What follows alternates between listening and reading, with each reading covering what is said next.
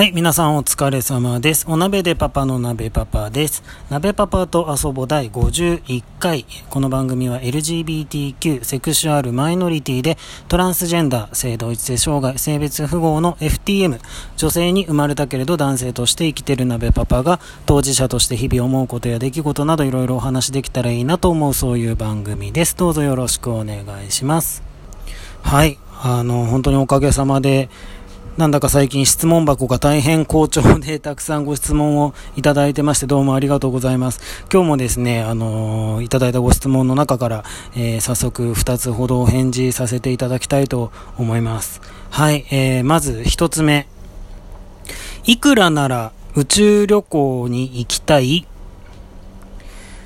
はい、どうもありがとうございます。宇宙旅行ですか？はい。えー、っとですね、これはですね、本当もうクソリプってやつに なってしまうんですけれども、えー、僕、鍋パパの答えは、行きたくないが答えです。もうあの、いくらとかじゃなくて、あの、1000円でも、たとえ無料でも、はい、あの、宇宙には行きたくない。あのー、なんでしょうね、子供の頃からですね、あの、宇宙と、あと深海、あの、海の底がね、どうにも苦手で、なんかこう、眠、まあ、寝しなというか、寝るときぼーっとしてるじゃないですか。と、なんかこう、ふっとね、あの、おもむろに何の脈絡もなく、突然こう、宇宙のこととかがこう、浮かんでくることとか、あるんですよ。で、子供の頃はよくあったんですけど、で、なんかこう、ぼーっとね、宇宙の果てはどうなってるのかみたいな。なんか、宇宙の果てがあるとしたら、その向こうはどうなってるんだみたいな。みんな そういう、なんかこう、ことを考え始めちゃうと、なんか突然うわーって怖くなっちゃうっていうかこう、なんかこう暗闇にうわーって吸い込まれていくみたいな気になっちゃって、もうなんかこう、なんていうの、心臓がバクバクして冷や汗だらだらみたいな、なんかね、あの、まあ、パニックっぽくなっちゃうっていうのがあって、なんかこう宇宙物と深海物はもう本当、あの映画とかドキュメンタリーとかでもあのホラーと同じぐらいあの僕にとっては NG なんですね。はい。で、あの、深海ものの方なんていうのはね、あの、昔、あの、時間はまあまああるんだけどお金があんまりなかった頃にあの、よく献血行ってたんですよ。あの、献血行くとあの、おにぎりとかドーナツとか、いただけるじゃないですか。で、あの、全血だと、あの、4週間とか開けないといけないけど、あの、成分献血だと2週間で次の献血いけるんで、で、なんか大体成分献血で、で、ただ1時間ぐらいこう、あの、ね、なんだ、えっ、ー、と、ベッドっていうか、あのリクライニング的なベッドに、あの、あれして、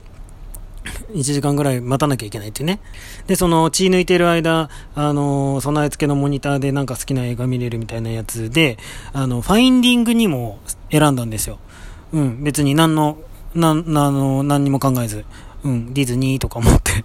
で、そしたら、あの、ニモがいなくなっちゃって、お父さんがニモ探して、めっちゃ深海にわーっても、ニモニモとか言いながら、こう、深海にわーって潜っていくシーンがあるじゃないですか、あるんですよ。それを見てたら、急にこう、あの、血圧がブワーって下がっちゃって、で、あの、その献血で血抜いてる時って血圧計も一緒になんかついてて、なんかピーピーピーとか言い始めてで、まさかのあの献血でドクターストップかかるっていう。しかも原因が2もっていうね。まあ、もう本当それぐらいな、多分ね、あの、宇宙も、あの、深海もとりあえずあの暗闇じゃないですか。多分暗闇の、あと果てがないみたいな、霧がないみたいな。だからね、そういうのが多分ダメなんですよ。で、なんかこう最近あの、アポロの月面着陸のあの写真はやらせだったみたいな、あれは実は偽物だったみたいな話がちょっと出てるじゃないですか。むしろなんか、あの、あ、よかったみたいな。もうあの、月なんでいかんでよろしいみたいなね。あの、月にはね、うさぎさんがいてお餅ついてるんだから邪魔しちゃダメだよみたいな。はい。そう思っております。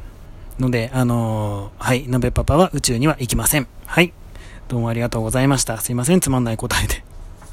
はい、えー、次のご質問に参りたいと思います。初恋のエピソードを教えてください。あー、これはちょっとなんか長くなっちゃいそうなんで、あの、今のうちにお手洗いとかに 行っていただいてですね、あの、お茶の準備とか大丈夫ですか？はい、えーと、まあ、はい、えー、お話しさせていただきたいと思います。初恋ですね。はい。そうですね、時期としましては、年齢としましては、だいたい小学校5年生だったと記憶しております。あのですね、まずあの、自分がね、こう女の子であるのにもかかわらず男になりたいという気持ちを抑えきれずにいることが、まあ、あの、あんまりよろしくないと思っておりましてですね、当時。うん。で、なんとかしなきゃいけないと思ってたんですよ。で、男の子と付き合ったら、ボーイフレンド、その彼氏を作ったら、こう、なんか女の子らしくなるんじゃないかと思い立ったんですね。で、あの、僕は幼稚園から、えー、中学まで女子校で育っておりまして、で、まあ、環境的にも女の子ばっかりで、そういう環境も良くないんだろうってなんかこう自分的には思ってたんですよ。まあ、別に環境のせいじゃなかったんですけどね。で、あのとにかく彼氏を作ろうって、まあ、少女漫画の影響なんですけど、うん。で、えー、スイミングスクールで一緒だった同級生のあの同学年の男の子あのぽっちゃりおっとりした感じの同い年の男の子をねあの彼を彼氏にしようと思って で、まあ、好きとかじゃなくても本当にね最悪ですけどあの彼氏を作らなきゃと思ってその子に告白をしたんです。まず彼氏を作る第一歩は告白だみたいな。そしたらですね、OK されちゃったんですよ。本当に申し訳ないことに、本当にね。で、まあ、一応その彼氏ができたんですけど、で、デートとかしたんですよ。あの、原宿とか行ってね、クレープ食べたりね、プリクラ撮ったりね、してみたんですけど、なんかいまいち盛り上がんないですよね。で、なんか手繋いでいいとか言われても、なんか、あ、そっか、デートって手繋ぐんだみたいな。で、しかも、でも、差し出す手の向きがちょっとなんかぎこちないみたいなね。こう、なんかこう、繋いでもらう方、前に出す方じゃなくて、こう、繋ぐ方って後ろに出すみたいな。まあもうなんかね、そんなんでいまいち落ち着かない感じだったんですけど、で、まあそんなこんなしてるうちにですね、あの、本当に恋に落ちまして、相手は、えー、同級生の、あの、同じクラスの女の子、まあ女の子しかいないクラスなんですけどね、だったんですけど、まああの、まあクラスの中でも人気者の可愛い子だったんですけどね、なんかね、多分、その時僕、親か先生かなんかと揉めて、まあとりあえずあの、割かし問題児系だったんで、まあより、よく大人とは揉めたんですよ。で、まあ、揉めたんだか、叱責されたか、まあ、とにかくですね、あの、図書室の隅っこでやさぐれてたんですよ。多分、昼休みかなんかに。で、そしたら、その時たまたまその子が通りかかって、どうしたの？なんかあった？みたいな感じで聞かれて、で、まあ、あの、やさぐれてますから、別にみたいな 感じで いたら、あの、突然後ろからギュッて抱きしめてくれて、こうなんか、なんかあったら話聞くよ、みたいな。なんか、いつも一人でいるけど、一人じゃないからね、みたいな感じで言われて、そう。で、その時はそう、あの、僕ね、その前の年まで、4年生まで、うん、3年生、4年生の頃、結構いじめられっ子で、まあ割とヘビーな感じのいじめられっ子で、なんかね、僕の持ち物とか僕自身、うん、まあ、とかは、あの、とりあえずばい菌扱いっていうか、まあ、とりあえず汚いから触っちゃいけないものっていうことになってたんですよ。で、まあ、5年生でクラス替えして、そういうのなくなってたんですけど、まあ、なんかもう、自分的にはそういうの引きずってるじゃないですか。だから、こう、人には触っちゃいけないみたいなね、うん、僕はこうなるべくこう人から離れていなきゃいけないみたいな感じだったんですよ、当時。で、あのー、まあ、そんなんだから、まあ、大体一人でいたりしたんですけど、で、なんだろう、それがすごい久しぶりの人のぬくもりっていうかね、こう、心がほぐされていく感じっていうか、ね、ギュッてしてもらって、優しい言葉をかけてもらって、まあそれでこう、恋に落ちてしまいまして。で、寝ても覚めても本当にその子のことが忘れられないみたいな。なんかその子のことを考えると本当にドキドキするみたいな。これが恋かみたいな。やっぱちょっと彼氏のとはちょっちゃうなみたいな。なってしまいまして、はい。で、まあもうね、もうものすごい葛藤したんですよ。なんか自分だってそうね、あの女の子らしくならなきゃとか思ってる時に女の子好きになっちゃって、うわーみたいな、そういう葛藤もあったし、でもなんかもう好きで好きでしょうがないし、会いたくてしょうがないしみたいな。で、なんかこう告白とかまでいかないんだけど、遠回しになんかこう、もし女の子から好きとか言われたらどう思うみたいなことを聞か聞いてみたりとかして、でもなんかすごい微妙にはぐらかされたりとかしてね。うん。まあ、で結局、うん、と、特にそういうなんか何もなかったんですけど、なんていうのかな、せそういうなんかすごい切なさとか、あと自分のすごい人を好きになったゆえの自分のすごい嫌なところとか、ね、まあ、嫉妬心とか、なんか他の子といるとすごいイラッとするみたいなのとか、そういうのを初めて知ったりとかして、すごいやっぱ戸惑いもあったけど、なんかまあそういうこと経験させてもらって、本当、あの、ね、まあ、それなりのしかるべき年齢で経験させてもらって、まあ、よかったなと思うんで、まあ、今では感謝してるんですけど、まあ、ちなみにですね、その、僕に付き合ってくれた彼氏の方は、あの、スイミングクラスイミングスクールの級が変わっちゃってでクラスが変わってであんまり合わなくなったらそのまま自然消滅したんですけどそれからね5年か6年ぐらい経って高校生になったら再会したんですよ。うん、